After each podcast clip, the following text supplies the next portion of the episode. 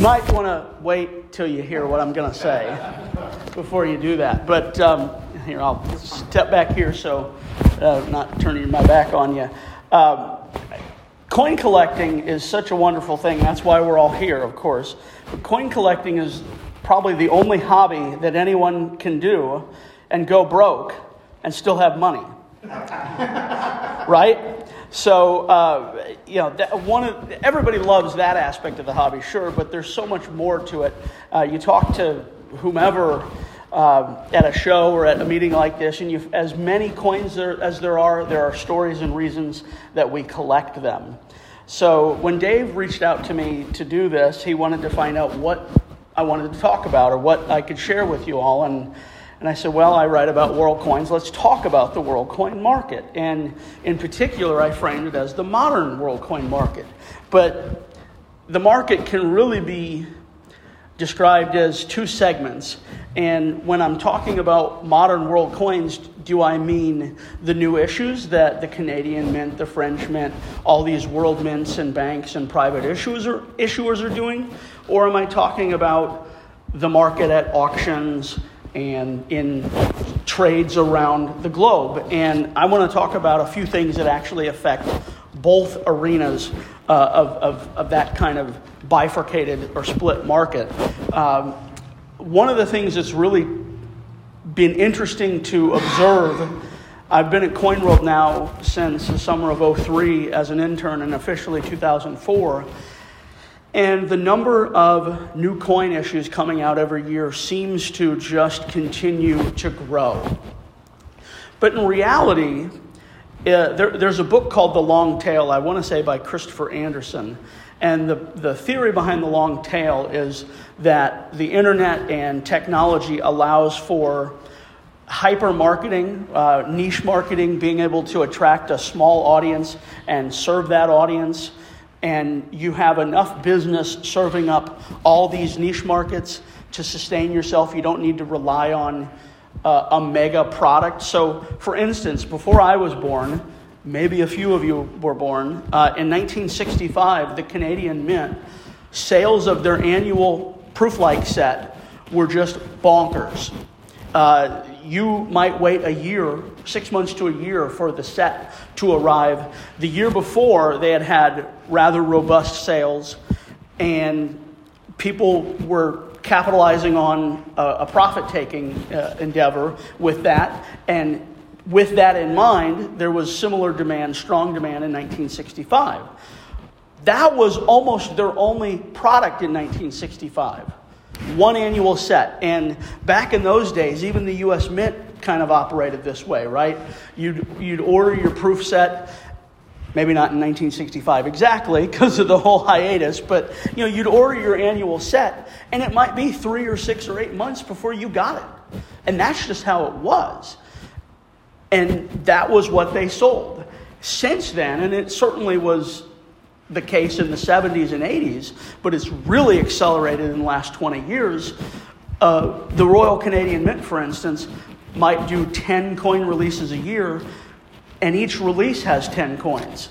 Except at the height of the, I don't want to say stupidity, but the height of the mania, they were doing 300 plus coins a year. They've, they've pulled back a little bit from that but there's still very much a, you know, a robust issuance every month of new coins from Canada or the Perth Mint in Australia. Uh, to a much lesser degree, the Royal Australian Mint, uh, but the French Mint, they might do a theme and there's four to six coins in that theme. The idea with all of this abundance of options is that they know the the days of the collector collecting one of everything are no more. Nobody could do that now. Warren Buffett couldn't afford to do that with pick a country's coins, much less you know the average collector. So they're trying to offer something for everyone. Certainly, there's uh, discussion to be had about the viability of some of these embellished or enhanced products, things with Swarovski crystals or uh, holograms on them, or you know, colorized, that kind of thing.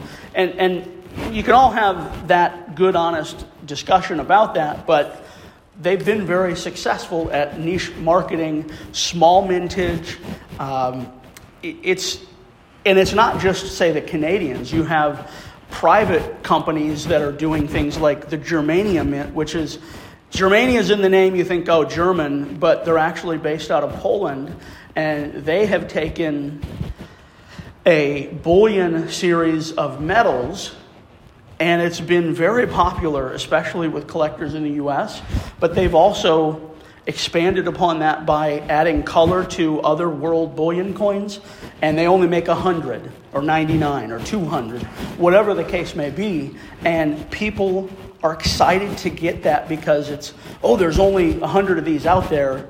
And it's for a silver American Eagle that has some sort of embellishment on it it's reasonably affordable, unlike, say, the V 75 World War II anniversary commem of a few years ago.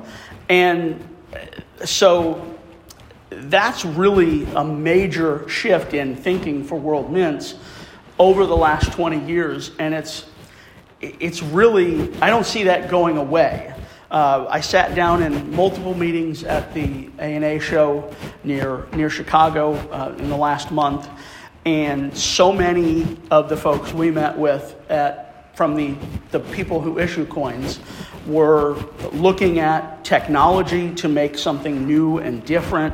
Uh, the ability, say, from CIT, which is Coin Invest Trust, to do smart minting um, striking a giant coin with a high relief, but it's you know you think the, the larger the coin, the large you know it has to be heavier, it has to be struck of more metal to allow that relief to, to project off the field.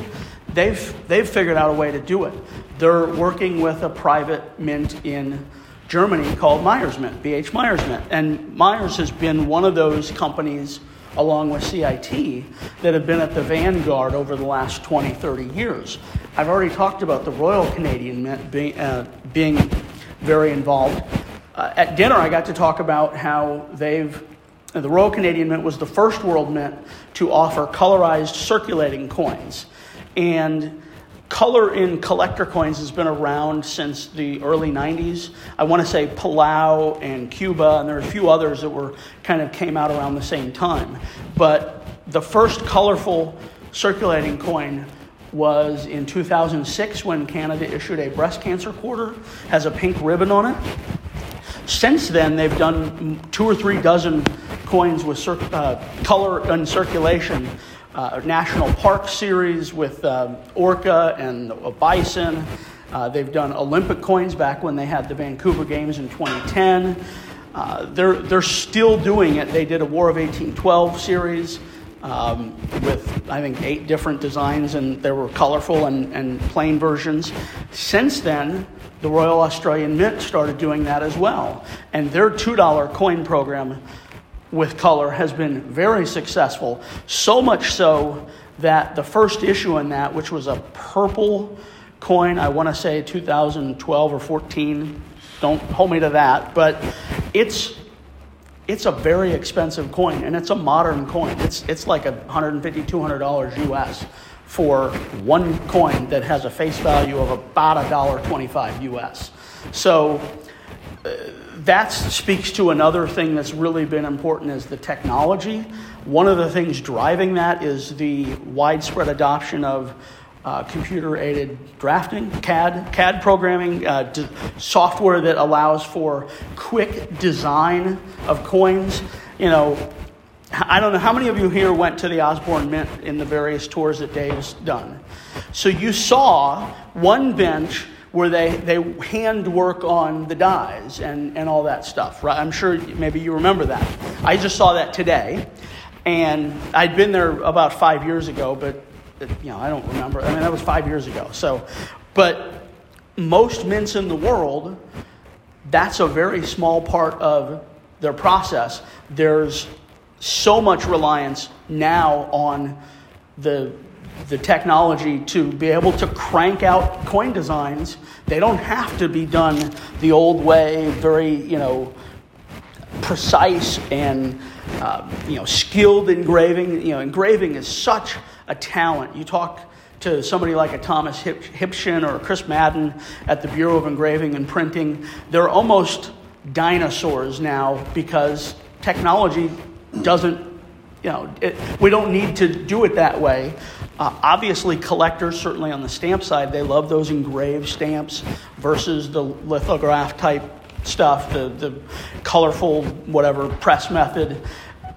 And, and I think there is something a little bit lost with uh, the modern coins that aren't done that way, but it's look at the output of any world mint, and very, very few, if any, are being done the old way. Italy, I think, is one of the ones that's a holdover in that.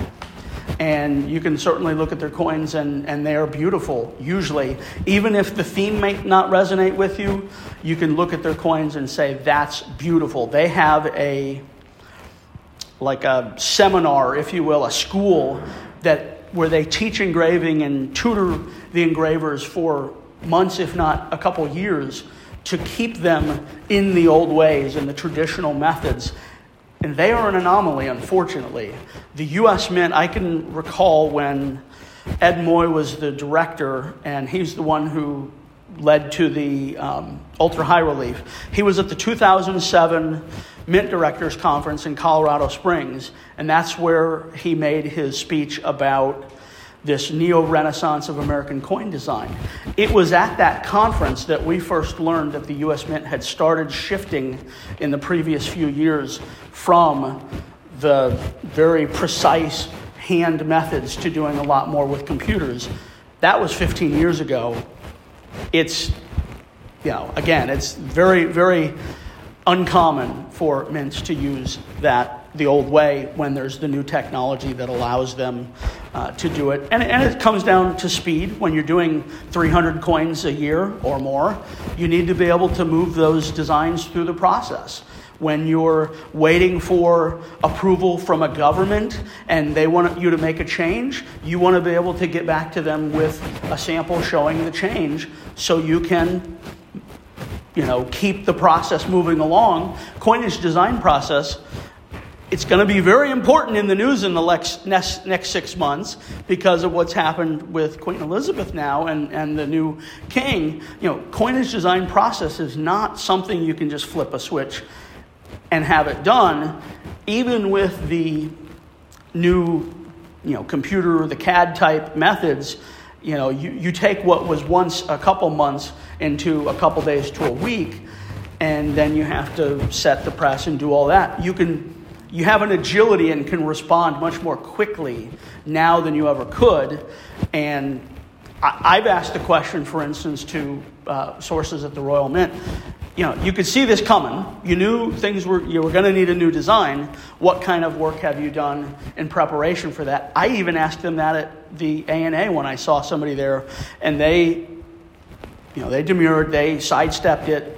We'll find out hopefully sooner rather than later. Um, in the old days, I mean, you think about 1936 37 when there was a new design on coins, and then you had a king who abdicated. It was because they only had those old ways, and it took forever for that process to unfold. In the, U- in the UK, you have the Royal Mint Advisory Committee. In fact, Prince Philip, now deceased, was um, head of that committee for decades till maybe 10 years ago or so. Uh, well, I know 2016, Kevin Clancy became director of the, um, the, the, committee, but in any event, you know, there's a, there's a process that unfolds, and now we, we can move a lot quicker than, than we used to. Uh, so technology is, has been a big driver in the change. That's allowed these mints to be more prolific. You've also seen mints taking over the marketing and sales, direct sales of their coins, whereas 20 years ago, they had a lot of distributors. And 40 years ago, I can't look at back issues of Coin World without seeing Paramount International, Dayton, Englewood, Ohio. You mentioned Englewood earlier. They were out of Englewood. Uh, and Franklin similarly did stuff in the 70s, especially, and, and early 80s, driving new coin production, and collectors would have to go to uh, these distributors. I think Kagin's was even, even involved in distributing some stuff. Fred Weinberg was involved in distributing the, the Chinese panda coins because there wasn't the infrastructure to sell world coins into the US. Now, if I order something from the Canadian Mint, they fill the order and ship it to me, and I've got it, you know, 10 days later or whatever. Order something from the Perth Mint, same thing. Um, a lot of those mints have cut out those distributors and they're just capitalizing on that because they can make more money that way. But they also then have more names and more data about the buyer, and they can target them with some of these new low mintage things. So it's it's really sort of a, a perfect storm of, of, technology for all this. Uh, another thing you see a lot that's really driving the modern world new issue market is licensing. How many in here have seen a Marvel or whatever movie? Okay, a few of you in there. You've heard of Marvel and Superman and Spider Man and Pokemon and Harry Potter. In fact, I was supposed to be on a call yesterday with the Royal Mint to talk about their new Harry Potter series. They set, set that aside, understandably. Uh, but they're not the first mint to do Harry Potter coins. Uh, Pobjoy Mint has done them. I think um, a few others, perhaps. Um, Canadian Mint may have. But you can find Harry Potter, um, Star Wars, Star Trek, Back to the Future, and Geddes, the, the photographer. I mean, name a pop culture or cultural touchstone, an area, and you can probably find a licensed coin for it. And the Simpsons are on an enormous array of coins, most from the Perth Mint, but some are from others. The New Zealand Mint is a private mint based in New Zealand, not the New Zealand Post, which is the official distributor of their commemorative coins in New Zealand. But the New Zealand Mint has been very active in that regard too. So if, uh, if somebody in here has a son, a daughter, a grandchild that you're looking for a gift item for, and you know they like fill in the blank topic, Paddington is on Royal Mint coins. How many of us remember the stories of Paddington and saw some of the, you know, the movies or, or whatever, the, the TV show? And so licensing again has become such a component, and it's all about reaching more markets and capturing that little niche that they they can. I, I wouldn't say a, a silver one ounce bullion coin with 25,000 mintage is necessarily niche, but compare that to the silver American Eagle where there's 10 million, 20 million. 2008 or to 2011, there were like 30 million a year sold. So 50,000 is nothing compared to that. But uh, when you add up all of these together, there's such an abundance of material to collect, to hunt for. And, and I will say, uh, I have a friend in St. Louis who came to the ANA, it was her first ANA, and she wants pretty coins, flowers and other you know, crystals on them and that sort of thing. And she was kind of underwhelmed because she didn't find what she was looking for. And the reality is, most of the new issues that are coming out Pick a coin of the last 20 years from a world mint or a private distributor. You're not going to find most of them on the force of any show, whether it's the Cincinnati Numismatic Association, whether it's the Missouri Numismatic Society show in July as well, um, and, you know, or the ANA or whatever. You, there's, they're, they're not, they don't require the traditional markets. They're reaching different people, maybe, than uh, they used to. That's not to say there isn't crossover, there certainly is. I know somebody who authored a very important and necessary, I would even say scholarly book uh, in the last two years that also has a collection of meteorite coins. These are coins with meteorites embedded in them.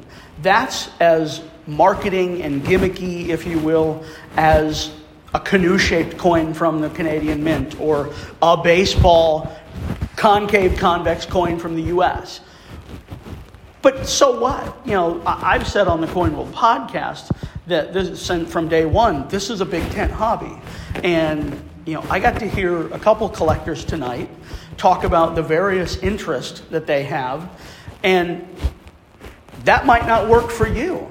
You know, you might not want to collect silver assay metals or these tiny, tiny coins from this place in Greece you've never heard of. That's okay. You can collect tokens from Covington, Ohio. You can collect uh, the 1953 Ohio sesquicentennial bronze medal. You can collect whatever you want.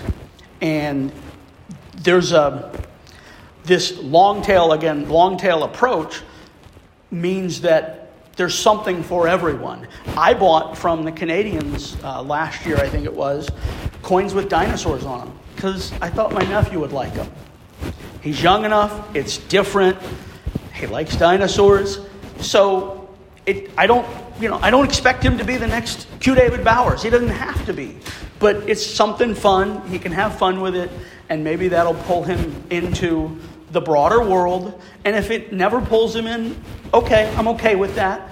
There's, there's enough out there. You keep trying little bits of things. A different nephew wants all the old world coins, you know, 1800s, that's really old, and 1700s. He's going to go a different path. There's plenty of paths in the hobby for you. So, you know, just figure out which way you're going to go and, and make it your own. And, um, you know, there's, there's room for everybody. That's sort of the modern new issues arena, this boutique uh, approach. Then, when you ask the question, well, what is the market for coins today, world coins? What's shaping the market? And it's, it's really, in most cases, it's no different than some of the factors shaping the US market. And uh, we're seeing with a lot of things, grade matters. Registry sets are so important uh, in so many arenas. Uh, every several months, it seems, the grading services announce that they've added a category for registry sets. Well, the registry sets drive auction sale and, and private treaty sales and drives interest, and it's, it's a very, I want to say, symbiotic relationship, but it, they, they're, they're walking hand in hand, certainly, pushing people down the road. And grading has become to the detriment or the chagrin of many collectors of ancient coins. Uh, that's been a, a very significant change in the last 20 years as well. And today, the last two years, people, a lot of people that haven't approached ancient coins with a scholarship that many longtime collectors do and appreciate. Uh, they look at the grade as the be all and end all. Uh, they might see an auction house say that this is the only one graded at this level and drive the price up. There are numerous examples out there. The collectors don't realize that there are examples that exist just as well as this one that's not that's graded, but those examples aren't graded. But they're using that information to form a purchase decision and like it or not, you know, if, if they're going to turn around and sell that, say, today, and even if you look at some, some sales two years ago, they might not experience uh, the return that they were hoping for. But who among us hasn't made a stupid purchase in our hobby pursuit? I bought a note out of a auction in the Czech Republic a St. Louis advertising note. How the heck it got to Czech Republic, I have no idea. And I looked at comps, I'd seen Heritage had sold one. And, you know, I thought, okay, it's a $125, $150 note. And I got it at the high end of that. And I showed it to a friend, and he's like, yeah, you overpaid. and I'm like, but you know what? I didn't know about this thing until I saw it in the auction. I'm going to get that 25 bucks of enjoyment out of it just because I learned something about this business that was in Wild West St. Louis in the 1860s and issued this advertising note.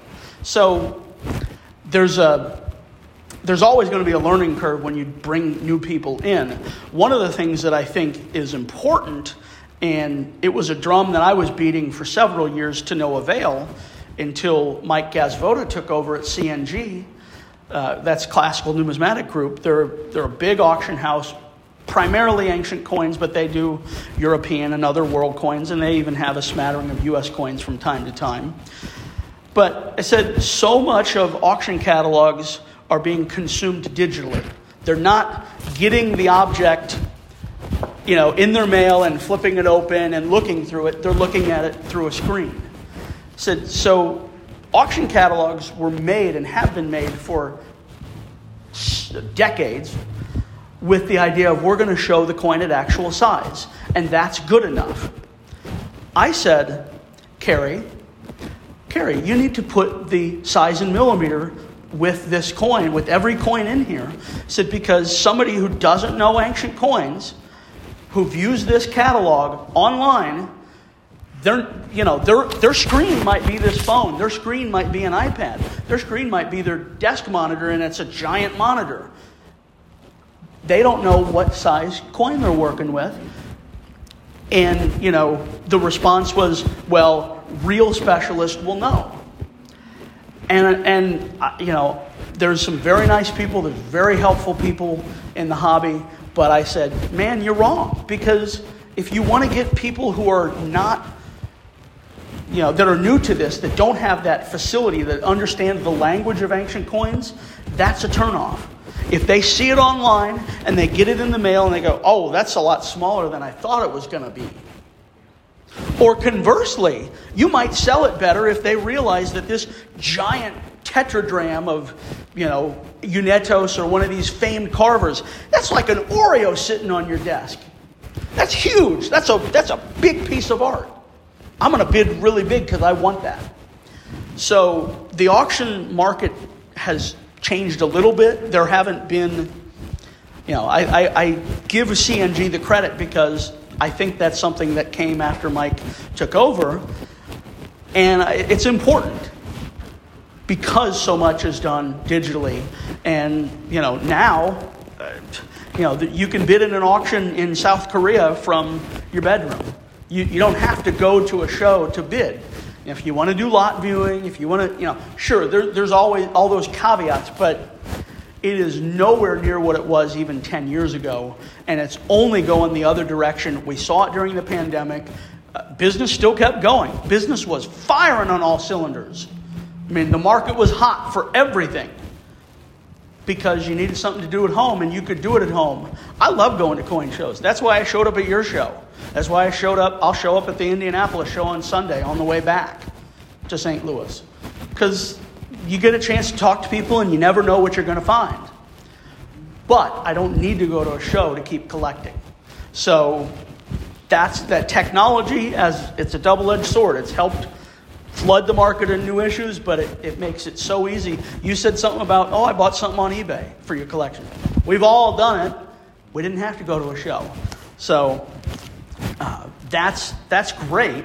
That's also allowed for a greater uh, transparency re- regarding prices. And it makes it harder to find better deals. I mean, I know I look at world coin stuff because that's what I write about and have learned about. And I know that there are certain areas in the catalog, if a dealer's pricing it by catalog, well, catalog's way undervalued on these items.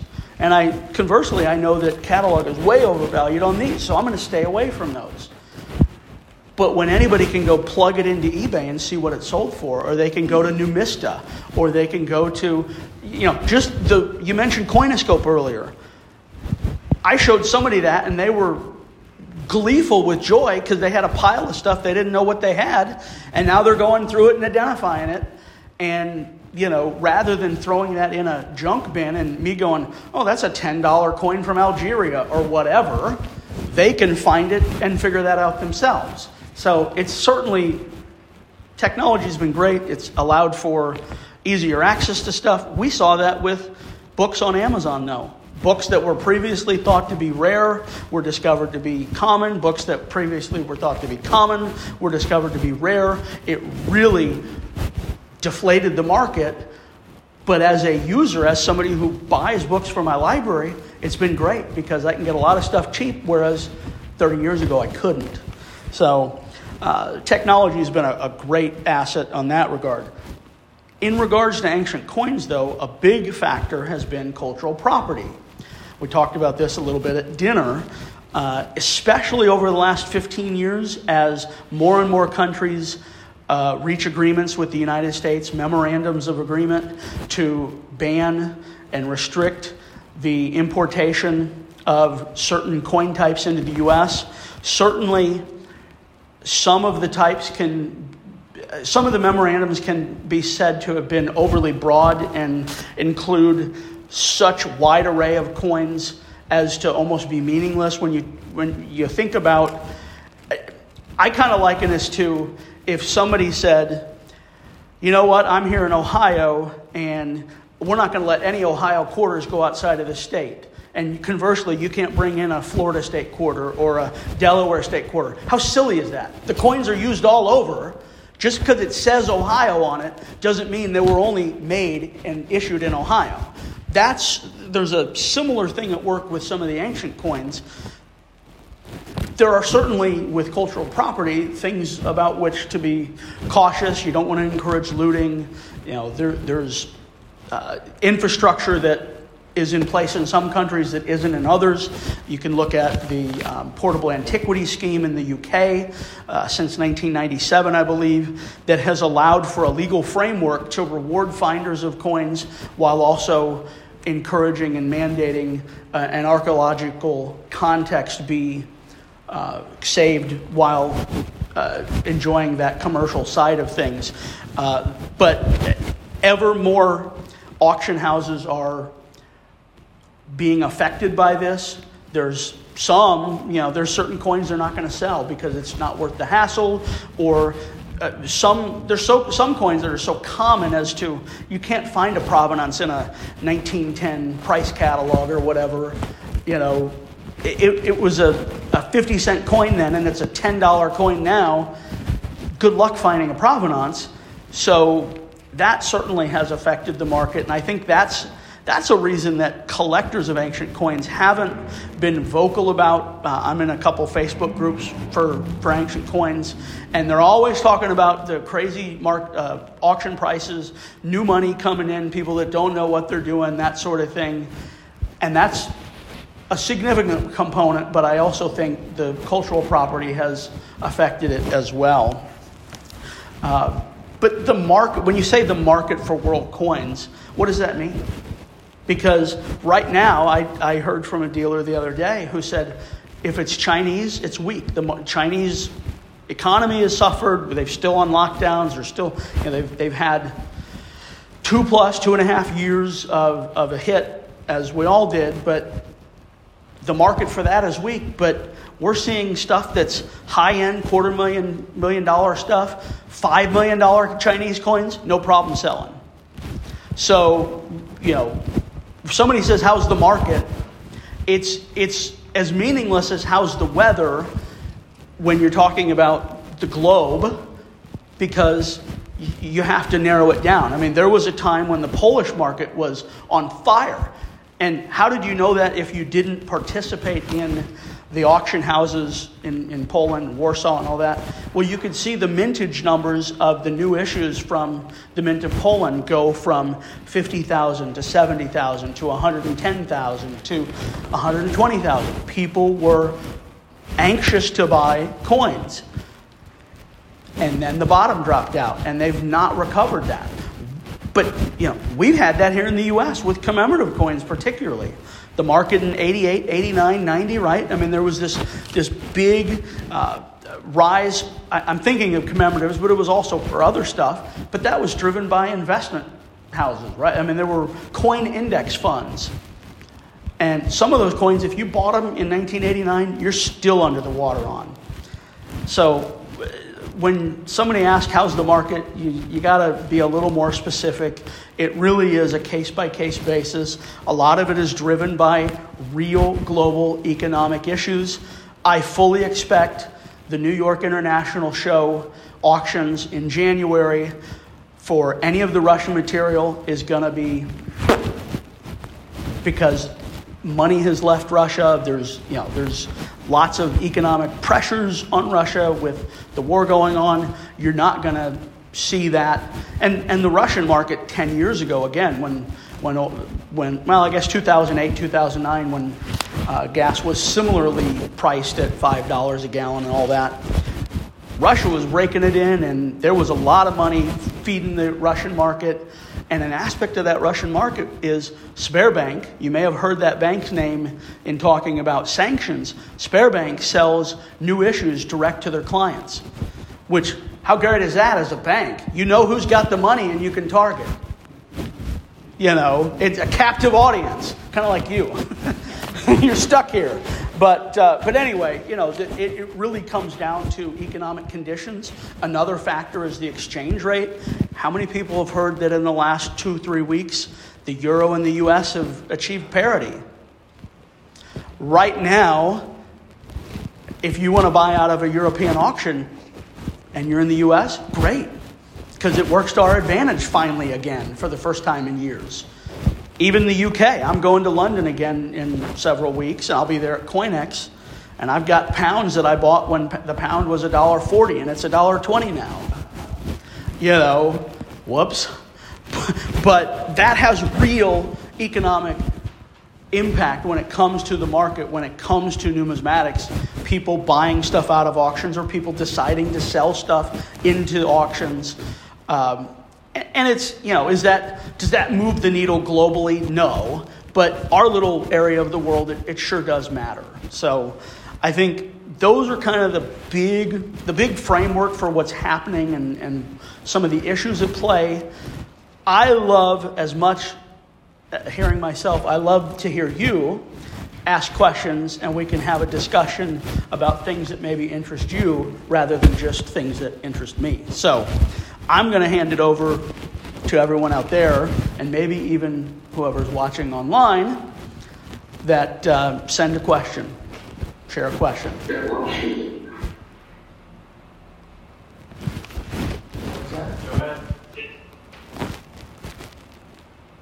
If no one else has a question, I do have a question. Um, it's actually one question I'll frame it three ways. Uh, okay. What, what coins the most popular amongst collectors? Uh, what is your favorite type of coin? And what do you specifically collect? Okay. So I think the first question was what coins are most popular right now? And I'm going to fill in some blanks in the, the sentence and say you're talking about world coins, the world coin market, not necessarily new issues, just in general. Every table that I went to at the ANA that sells world coins as soon as that door opens, there's two things people come by looking for, especially at this ANA, and that was Mexico and China. Those areas are very hot, very strong. There are some, you know, even today, this is poundage up here in a sense. I mean, I haven't looked at it, but this bin here is, you can often buy these by the pound, six to ten dollars a pound. I've even seen the price of poundage moving up above $10 a pound because there's so much demand in the last two years. But if it's Mexican poundage, it's $3 a pound wholesale. You can, you know, dealers will pay that for Mexican because Mexican's worthless. Except there's a whole lot of Mexican that a lot of people are really excited about.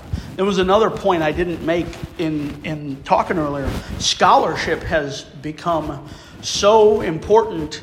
There's so many books now that are coming out that uh, you can privately publish your own book. You can, you can do a small print run. You don't have to uh, have a, a, you don't have to sell as many of the red as you do of the red book to make it economically viable. We just had a story, and I met the folks at the ANA. They uh, uh, created a digital book and are selling hard copies now on how to clean ancient coins. And, and that's something you, know, you always hear don't clean your coins, except really there are some that, well, yes, you can clean, and there's some ways to do it right and some ways not to do it. And ancient coin collectors, they've always, or generally, as long as I've been paying attention, been keen to share that information because they want people to do it the right way and not damage coins. But that book, I don't know that it, it could exist 30 years ago without a broader support that just it doesn't seem to be there. But these folks, two two folks wrote it and published it, and they're selling it on Amazon and they're selling it in Facebook groups.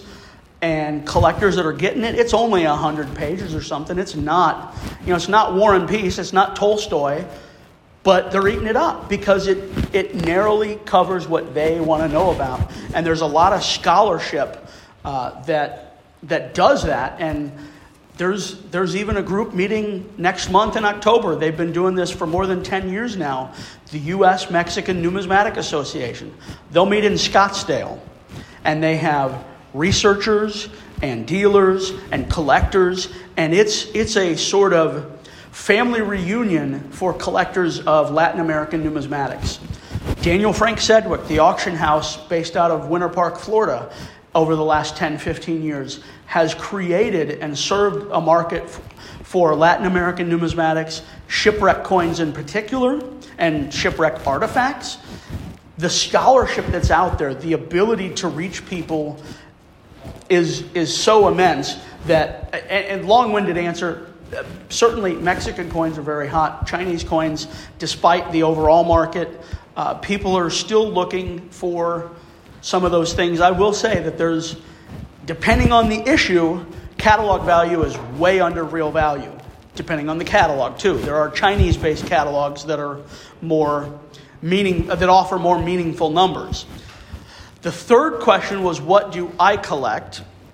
And being from St. Louis, I like St. Louis related and Missouri related tokens and medals having lived in Sidney, Ohio for 17 years, I collect Sidney, Ohio tokens and medals. I have some Ohio based medals and tokens. I even have a Covington, Kentucky token or two. Um, my, what's my favorite coin, though? That's like asking Octomom which is her favorite kid, right? Four favorites or favorite style or type of coin. the favorite style or type of coin? Oh, gosh. Um, I, I will say this yesterday, I went to my little local shop there in Sidney, Ohio, and I finally buckled down and bought the American Innovation Dollars because I haven't collected them yet. I had sort of, oh, I'll get to that or whatever. And not that I poo pooed the series or didn't give it a thought. It's US, so I'm focused in world stuff. And so I decided because that's a way to celebrate America and some of the things we've done, people have, have done here. Uh, so I'm, I'm going to have fun get it, finding a folder or album and putting those in there and then adding to that. But there's the favorite style. I mean, I love ancient coins, but most of them, I mean, I just don't go that direction because of price. Uh, there's some neat ones with you know, uh, Julia Domna, uh, Septimius, Septimius Severus, the late Roman. You can get some cheap silver and bronze, 25, 50 bucks. Uh, those are fun. Baseball related objects is another area I collect. So I kind of, you know, I like anything baseball related. Um, but like I haven't gone and got the Negro Leagues coins yet. I need to. Uh, there's just so much to collect. And um, love tokens and medals. That's, that's not a coin, but that's, I'm more apt to add to that collection. I bought a die for a um, Masonic token from St. Louis. Found it on eBay. You know, how many of these are out there? That's kind of fun. So I, I don't know that that really sufficiently answered the question, but that's kind of, I'm all over the map when it comes to collecting. And unfortunately, Fortunately, I can go to a show and find something I want, but unfortunately, every show I go to, I want more than I can afford. thank you very much. That, that, really helped me out. I'm very similar, and I just wanted to see a perspective of someone else. Thank you. Yeah, my, my pleasure. Anyone else uh, want to? Uh, sure. Uh, during the ANA, the Spanish then debuted a coin that had, if I remember correctly, had some sort of holographic mm-hmm. security uh, device in it. How does uh, what they're doing now compare to what other world mints are doing? Um, and I have a second question, uh, completely unrelated, uh, but it is related to world coins. Sure. That, uh, I'm looking for a resource for my son. You mentioned uh, buying dinosaur-related coins for your nephews. my son is looking for dinosaur-related coins uh, for a particular dinosaur, Spinosaurus, and I know that Austrian Mint released a coin. I think it was in 2017 or 2018. So I'm looking for a resource to purchase that as well. Sure. So your your first question was uh, about the Spanish Mint and the coins they had. Uh, that was through a distributor. That's Don Kagin, Kagin's Americana, uh, or Kagin's Inc. rather. Um, and they actually, when they first came out with that, they were just going to have, I think, a quarter or tenth ounce gold they've added to that series since then. So I got to the show having written a story about the coin a few weeks earlier. And, and I saw in the advertising before the show, they advertised with us, they advertised with the ANA. Oh, yeah, they added to it. Uh, the, the Spanish mint the FNMT, Fabrica Nacional Moneda Timbre, that's their Spanish name, FNMT, has for a few decades now had in their circulating coin before the euro, they had a 2,000 peseta, which is worth about 166, about $10, $12, $15, somewhere in there. Yeah, 15. Um, it was worth about $15 US. And they had that high security feature on that high denomination coin. Security features both overt, those obvious and plain to see, and those covert, things that you really have to look for, or things that the mints never want to tell you about, have become increasingly important, especially as uh, more coins are replacing higher. Uh, more higher denomination coins are replacing lower denomination banknotes. So, in the last few years, the Japanese 500 yen has been worth as high as about $4.50. Now it's 350. If somebody were to counterfeit that coin, you can make a lot of money if you can keep your cost low. So, and they had that problem a few decades ago. I want to say in the 80s or 90s actually. And so they added some security features, ridges and, and different elements because that was a very real concern. The Canadians have added this uh, uh, laser maple leaf thing on their bullion, on their circulating coins. Uh, they have a machine that shops can get that they can place the coin in the machine and the machine will scan it and then they'll tell them, yes, it's good, no, it's not. Uh, and the Canadians have done that now for know, five, seven years or something if it's been issued by them from that point on, the machine will be able to tell you. If it's earlier than that, they can't, they can't unsmoke that cigarette. They can't go back. But security has, has been a big thing. The, I didn't look at that coin in particular that Spain has, but it's, it's not something new. It's not something groundbreaking.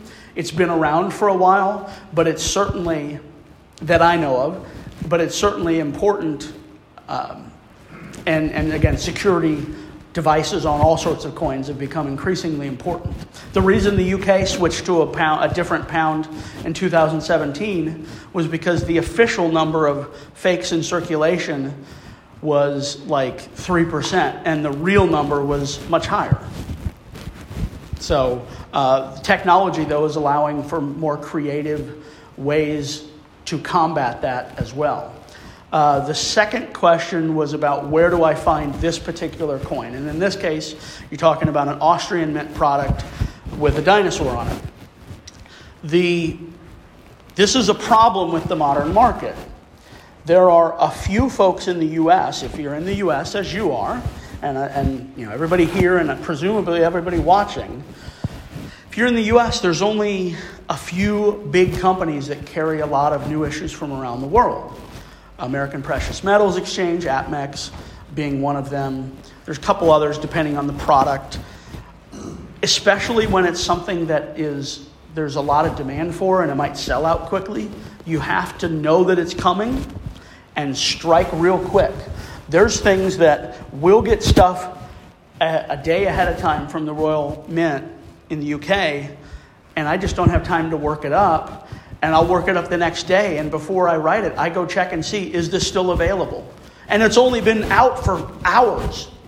but that's because of this, this low mintage model. They're also encouraging people to you know, get on their mailing list. If you want to, if you want to know about this, uh, all our new things, get on our mailing list. Well, then they've captured your email, and they can send you email every other day saying you left this in your cart, you didn't buy this. We'll give you five percent off, or you know, whatever the the digital marketing tricks are to keep people engaged, add to their their database. A lot of that stuff, especially a coin five years old now, you have to look at eBay or you know, unfortunately, as I said earlier, most most dealers at a, at a big show, even though it's a big show, they're not going to handle that stuff. You know, I think about if it's if it's not a if it's not an official distributor, how is that coin going to enter the market? It's going to come when a collector dies, more than likely, or the collector decides to deaccession his or her material. That's really it. And you have to be awful lucky to wait for that one of the 10 people in your state that bought that coin from the Austrian Mint or APMEX or whatever to surrender the coin in a sense and, and the coin shop you go to or the dealer you see at the, the monthly show in green hills or whatever to have that when you want it well thankfully you can go on ebay you can go on vcoins you can go on a, a number of individual distributor websites, particularly in Europe. There's tons of them in Europe and to a lesser degree Asia. But on a, on a meteorite coin with 888 mintage, good luck finding one maybe. So it, it really is a bit of luck and a lot of searching for specific issues. Yes, Jeff? Follow up on that, which is pricing.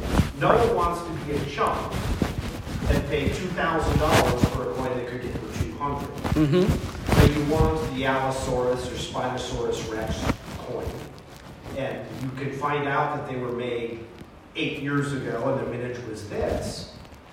Where do you find pricing information besides eBay Okay. for sales, which is still a very limited market?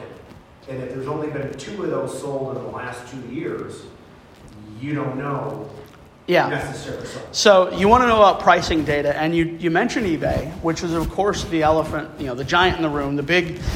Uh, but it's unfortunate, especially when you're talking about a new issue, the the places for actionable intelligence, real solid data, just aren't there in any sort of at, at any sort of usable level, because a lot of that stuff goes through a hundred different distributors and they sell it to their clients. And that was part of this boutique service I really didn't even get into because I was like, eh, I've talked too much.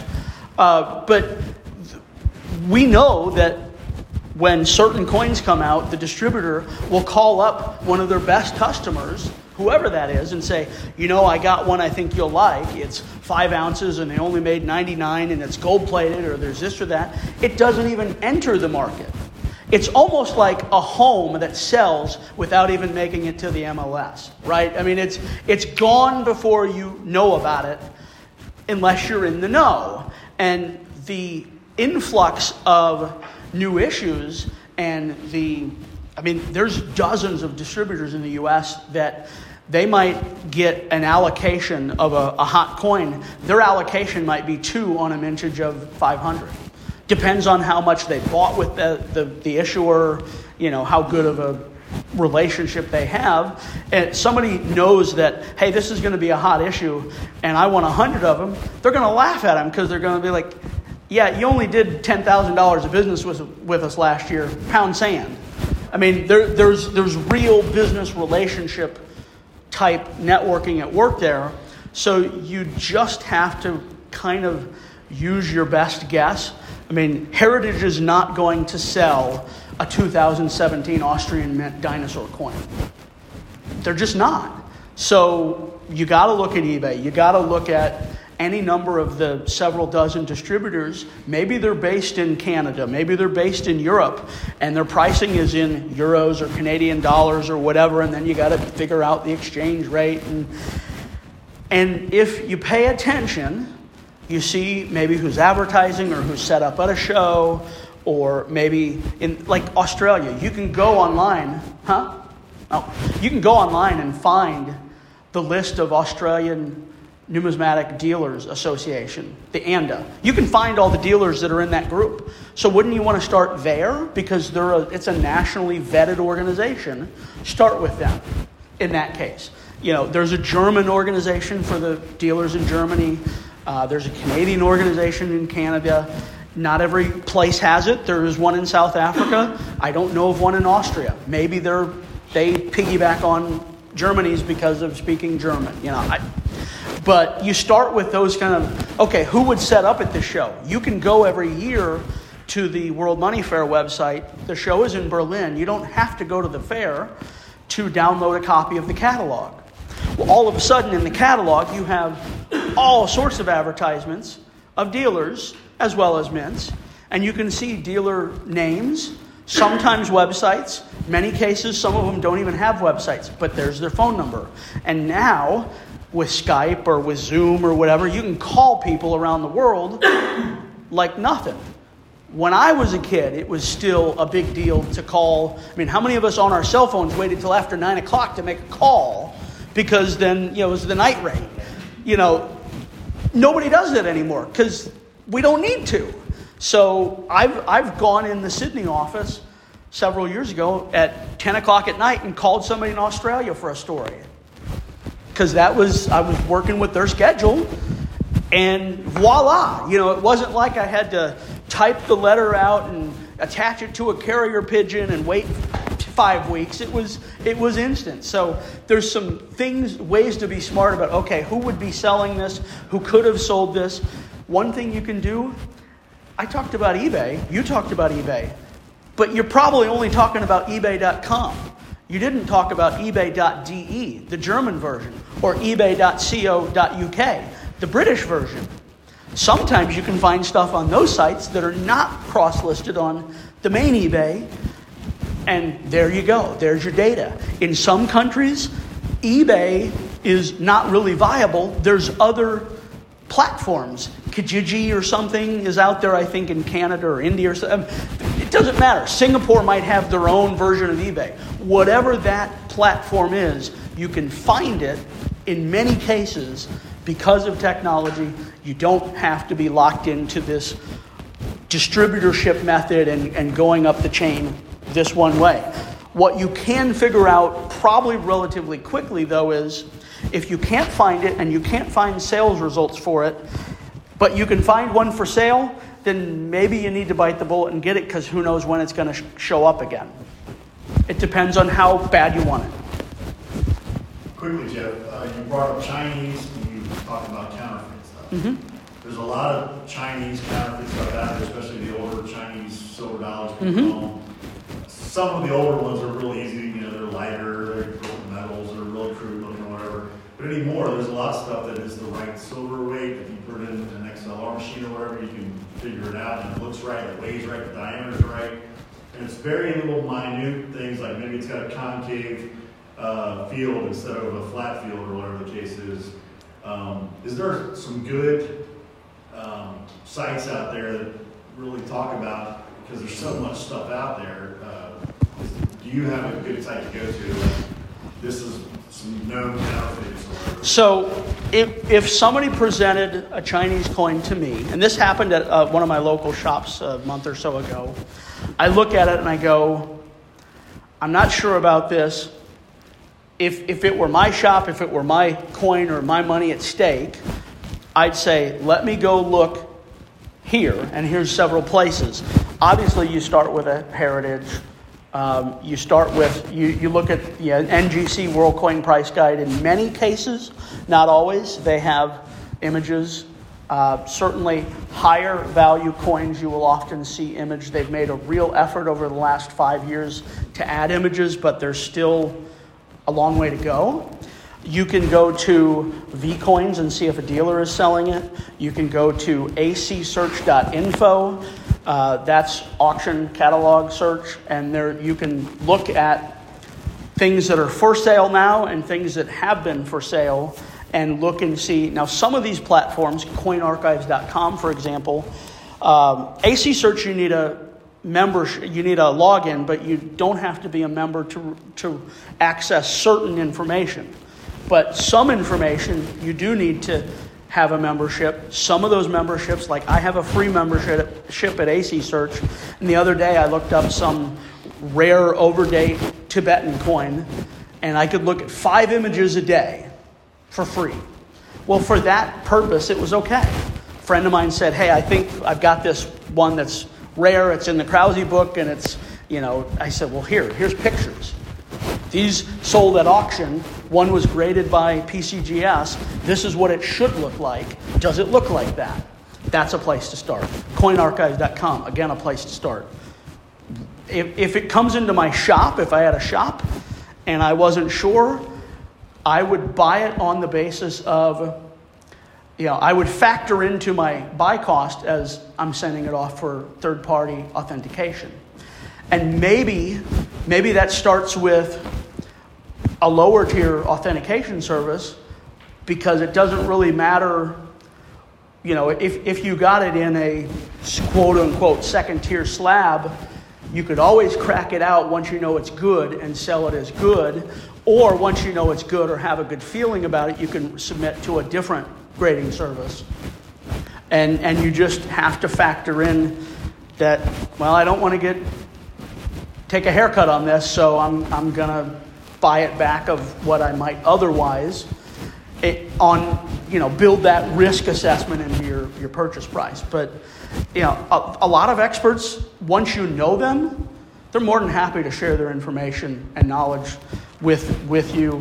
Uh, there are very active groups in social media and in other online platforms where you could post a picture and this thing in my pocket right here it can take pretty good pictures. And I'm no techno guy. I mean, you know, I always joke my smartphone has a dumb user, and that's kind of true. But it can take decent enough pictures t- of a coin, and I can text it to somebody and say, "Do you think this looks real?" That I know already because I've seen him at shows, and you know we've cooperated on a story, say, or, or whatever. And you know, th- there are enough things like that that again, when you pay attention, you see some of these things. When you're walking around the bourse floor, there are several folks that specialize in Asian numismatics. They're, they're not hiding who they are. I mean, they got big signs buying Asian coins. Maybe you start with one of those folks.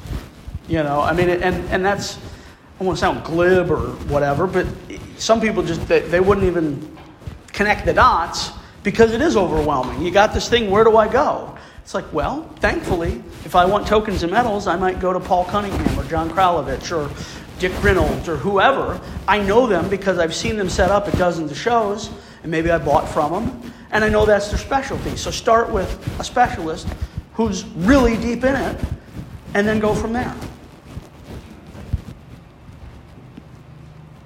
Have I uh, monologued, filibustered too long. uh, with the uh, changeover from Queen Elizabeth to Prince Charles, they're going to what be replacing all of the uh, money of the UK and Commonwealth countries, and they're talking about a two-year time frame. Now, are they are they talking two years to uh, just get the Charles money manufactured, or are they talking about actually withdrawing all the Elizabeth coins so in that period? Or?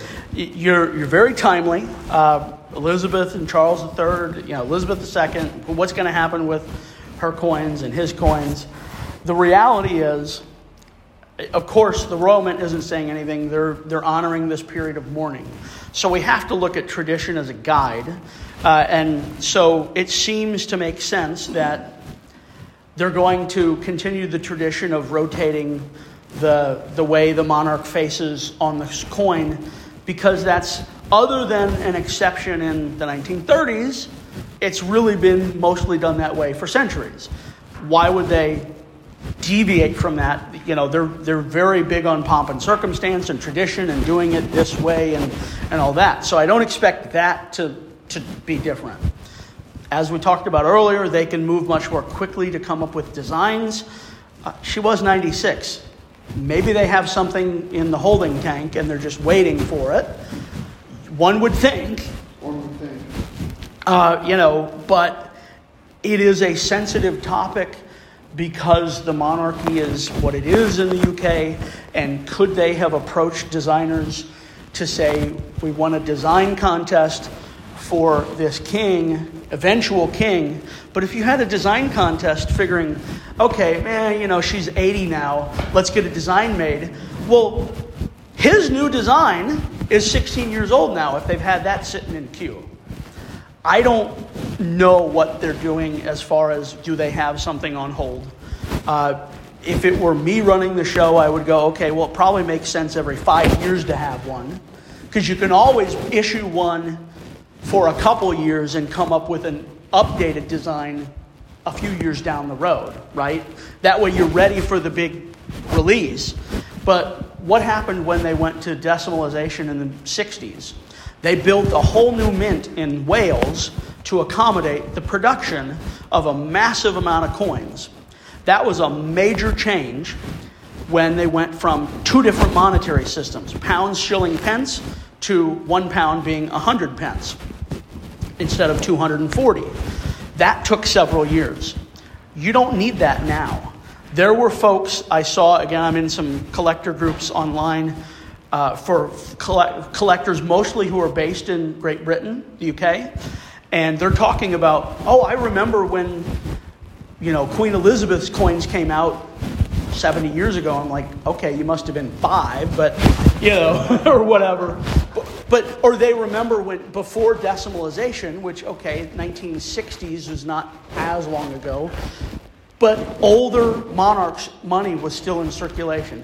I don't expect that to change. There is too much money with the Queen's face on it to pull it all. It's not going to happen. They can't make new coins to replace it fast enough. There is not enough, despite COVID, despite the digital everything, this and that. There's not enough. Pe- there are not enough people. There's not been enough shift in the UK toward cashless payments to accommodate that. There's no way they could make the amount of coins necessary, even in a year's time, to say all of a sudden any coin with Queen Elizabeth on it is not spendable. It's not going to happen. They're still accepting 1982 to 2017 round pounds if you have a bank account. Yes, they have the Queen on it, but it's an old style money. Things are slow, gradual. They hew to tradition. I don't expect that to change. I wonder if the whoever's speculating the two years, maybe two things. One, are they including paper money, which I would expect to take longer?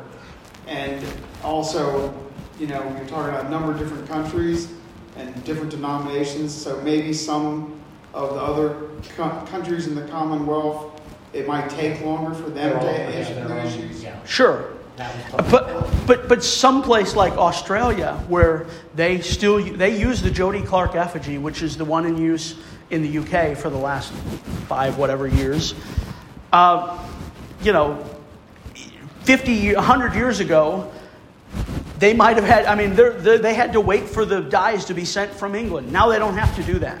So I think it's going to be quicker than in the past because of some of the technological things that exist now. But a place like Fiji, several years ago, they kicked the queen off. They went to a coat of arms. So they don't have to, you know, that's one less country. It'll, it'll take a while, but British Virgin Islands, Pobjoy does a lot of their stuff. They're going to have a, I'm sure, I say that with, you know, 99% certainty. I would fully expect in this next six months they have King Charles III coin designs. That's all co- collector anyway. But from a circulation standpoint, there's a couple dozen countries. It's going to take time, but it's going to be quicker than in the past. Well, the other thing I was thinking about uh, last night, talking about this with my wife, is reality is Charles III is, what, 75, I think, or? gonna 73. 75? Okay. Yeah. You know, I wouldn't be surprised if he abdicated the throne within the next 10 years, maybe, if he survives that long, you know, and then it would go to William, or whatever the case is. So it could be very well that by the time they get all this stuff with Charles III on it, he's already Hey, abdicated to William or something. that's what happened with Edward VIII. Right. And, and there are coins of some places like New Guinea and Fiji, I think, that have his name on there. 1936. But those are about it because he was gone too quick. Now, you know, we live in a fast moving world. You know, it's not going to take a year for them to come up with the design. Is it going to take a while? Sure, because they're going to go through the advisory committee that we talked about. They're, you know, they're going to do these certain things, but technologically, they can move pretty fast. They're also not dumb, and they're going to, pardon the term, milk this for all it's worth they're going to have, I'm sure, they're going to have special collector sets with last and first, and, you know, maybe I could see, you know, designs that could have been or, you know, that weren't accepted for circulation, and you can get collector versions.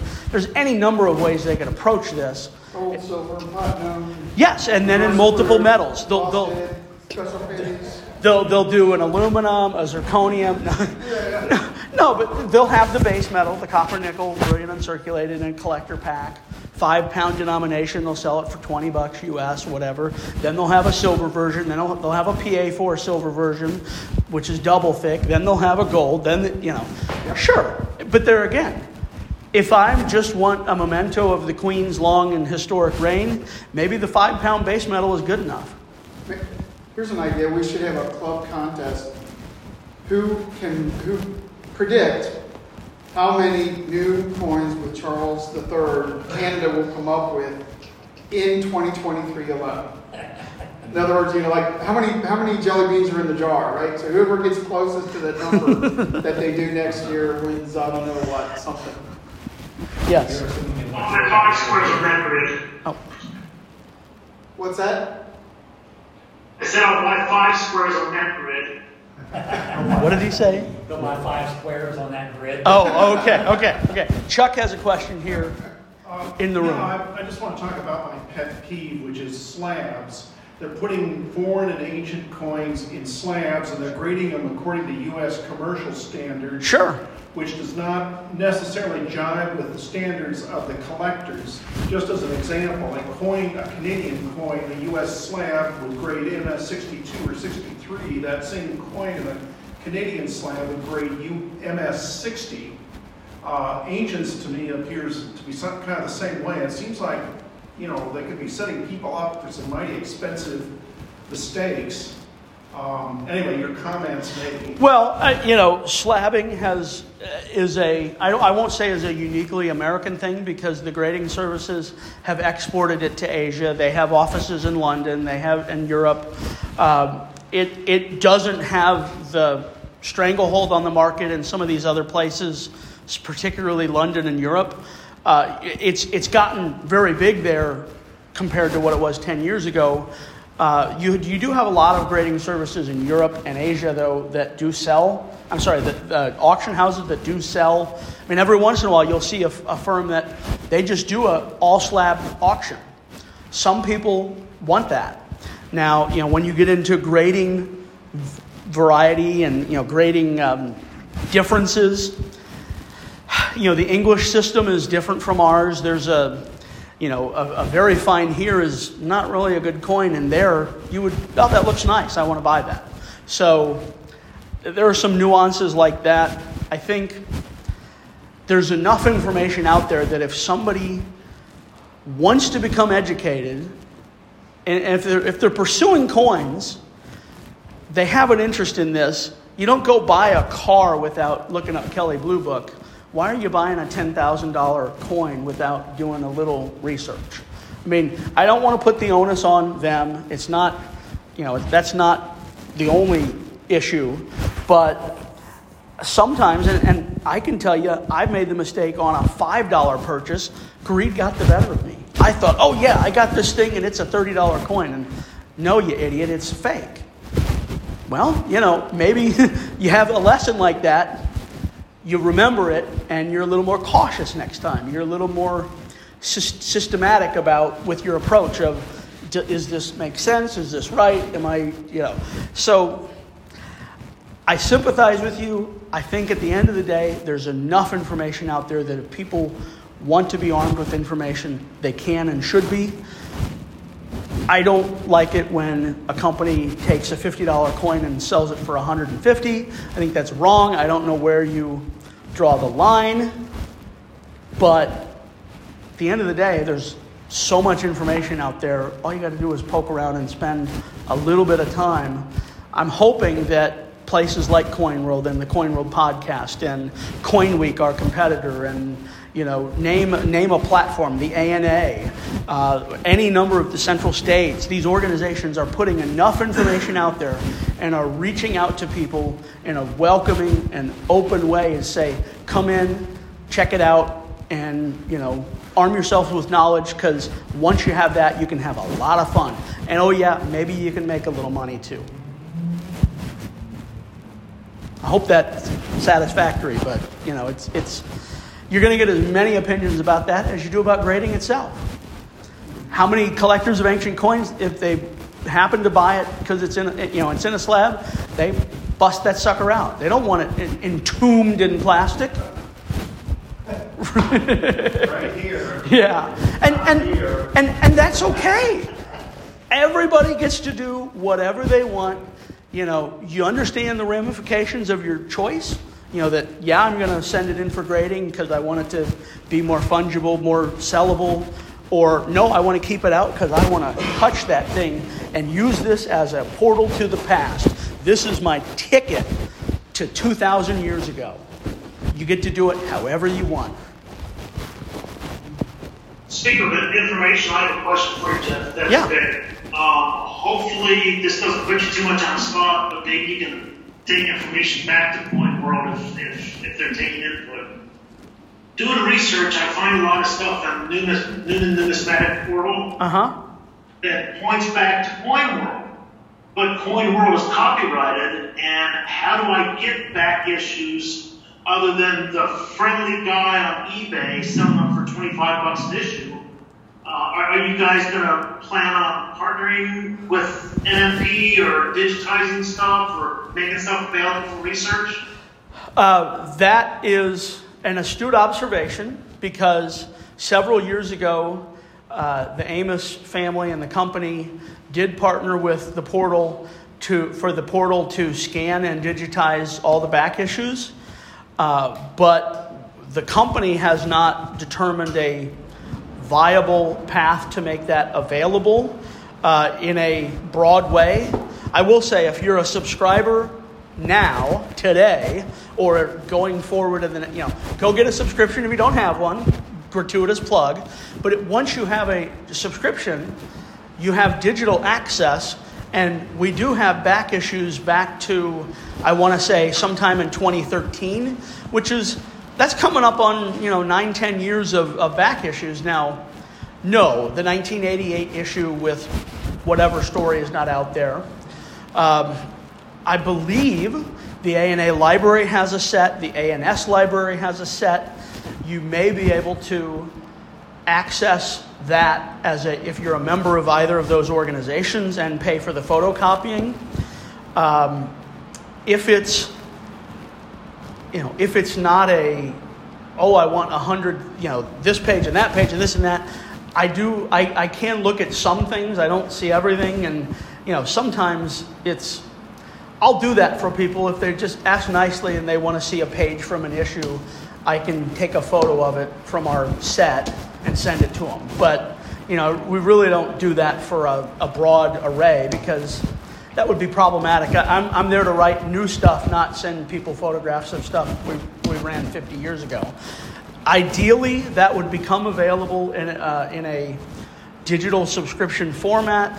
There's, there have been many discussions about the ways that that could be presented.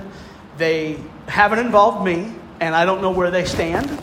But I certainly am glad to know that somebody out there noticed that and wants access to it and hopefully, if and when we make that available, would be willing to uh, contribute to that project's economic viability. All right, thank you, because I didn't realize that uh, with a subscription you can go back to the 20 teens or something like that. I did know about ANA, but I also feel bad about calling up and saying, hey, can you find this article? I think it's on page 30 to 50 somewhere in there, you know, and it might run across multiple pages to be continued, you know, so on. Sure, so sure. And I, I just never gone that avenue yet. What, one of the things, and, and I don't, you know, I can't speak for the company now in the sense of, you know, I'm, I'm just a cog in the machine, but researchers came to our old facility and did research in our library when we had a librarian and we, you know, I, I don't know that we're set up to do that now, but there was certainly a time when we wanted people to come use us as a resource, but you know, we had systems in place to, you know, guardrails to make sure that books weren't being walked out and, you know, the back issues weren't being torn apart and all that. We don't have that now, but digitally, if that were in place, that would be available. I just don't know the timeline yet. And, and it's something I've wanted for years, and I'm not the only one, but I'm not the only one involved in, you know, I'm just one of many that, that can share a voice pushing toward that direction. Unfortunately, as loud as I am, there are louder voices, so to speak. I, I appreciate it. No, I, I understand not involved, but if you can at least let them know the people, at least one people. yes. yes, we'll do. We'll do. And Jeff has another question in the room here. Coin World Almanac, best book ever. May it rest in peace. Digital. Rest in peace. Are you trying to bury it? I mean, the old paper versions are they still? Well, we still have that. I mean, it, the eighth edition was published in 2010. It still exists. Okay. Well, Don't tell too talk too loud about it. We'll have to update it. yeah. That was a pain in the butt. I, I understand. I was thinking of a digital version of that that might collect from the columns, for example, that you write and having it be available in one place. There are opportunities for all sorts of special interest publications like the Coin World Annual that we just did. Uh, I've been an advocate for a couple different ideas. I don't want to, in case we get to do them, I don't want to tip our hand, but you know, there's certainly, as there's economic support for the day to day, and then we can expand into the special project type stuff. You know, we're certainly looking at ways to do that because, yes, we want to serve readers, but we're also looking for, we've got all this content. Why can't we present it in a way that reaches people? And, you know, there's advertising there that helps us continue doing what we do uh, day in and day out. So I'm glad at least somebody likes the almanac because I remember the many evenings putting doing my part of that, and boy, it was something else. All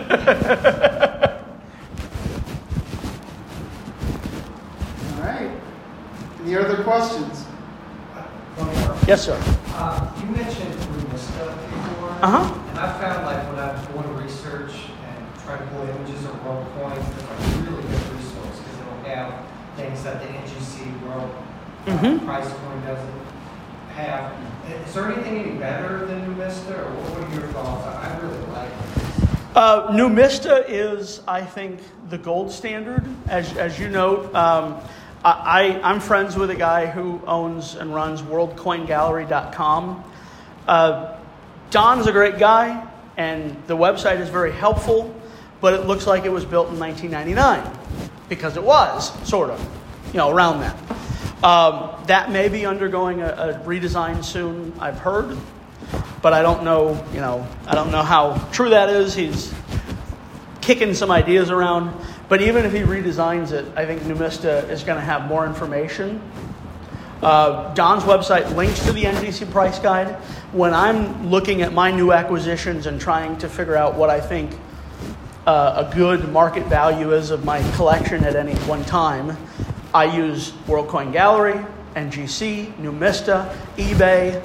EU online coin or something like that, onlinecoin.net or eucoin.net. There's something like that. If you Google a specific, you know, 1981 Haiti 10 centimes, you might get, you know, you Google any specific coin like that, you're often on the first page of results We'll find a link to this website. And, and then I just kind of use this, these years of accumulated experience of, I know this, you know, I'm sorry, any any crown sized copper nickel world coin thematically other than a handful of very common coins like the Churchill Crown and the 1977 Silver Jubilee 25 pence and some of these others, a, a, a crown sized copper nickel coin and uncirculated, it should be $5. I don't care what the catalog says, if it says 250 or 4 it starts at $5 in my book. I mean, that's just because it's a big coin. Big coins sell easier than smaller coins. You with notwithstanding. um, you know, I mean, how many people like the Morgan dollar versus the Roosevelt dime? Morgan dollar's big. It's big and pretty. Big and pretty sells better than small and ugly, or small, or ugly. I'll just interject a comment. One of my coins that is 2.5 grams, a sixth of a stater, if that same coin were a stater, uh, it would probably sell, the coin is six times bigger, it probably would sell for six times as much, even for the same design, degree of beauty, Yep. condition, and rarity. There you go. You've proved my point. Because people, the bigger is better. I mean, you know, and and that's, I mean, I love minors, coins that are not these crown-sized coins. We call them minors. But minor coins are major fun, haha. But it, I mean, it's true. You can you can you can have fun regardless of what path you go. I like coins. I didn't say this earlier. World coins struck at the U.S. Mint, particularly those struck during wartime, U.S. Uh, World War II, Australia, Netherlands, Netherlands Antilles, that kind of stuff, Philippines. So I have a box just of those because I like them, and they're all smaller, but it's fun. I have fun with it. You know, the MacArthur peso and 50 centavos, those are bigger, the peso, sure. But hey, here's an American on a world coin, and it was struck at the US, and it's silver, and it's, mean, there's so many touch points to that. And then you weave in I shall return, and, you know, Manila Bay, all the treasure being dumped in the, I mean, how can you not get excited about that? At, at dinner, we said stories sell coins, and it's true. And that's a story around a coin. And that's what we get excited about, whether it's these, you know, whatever area you're into.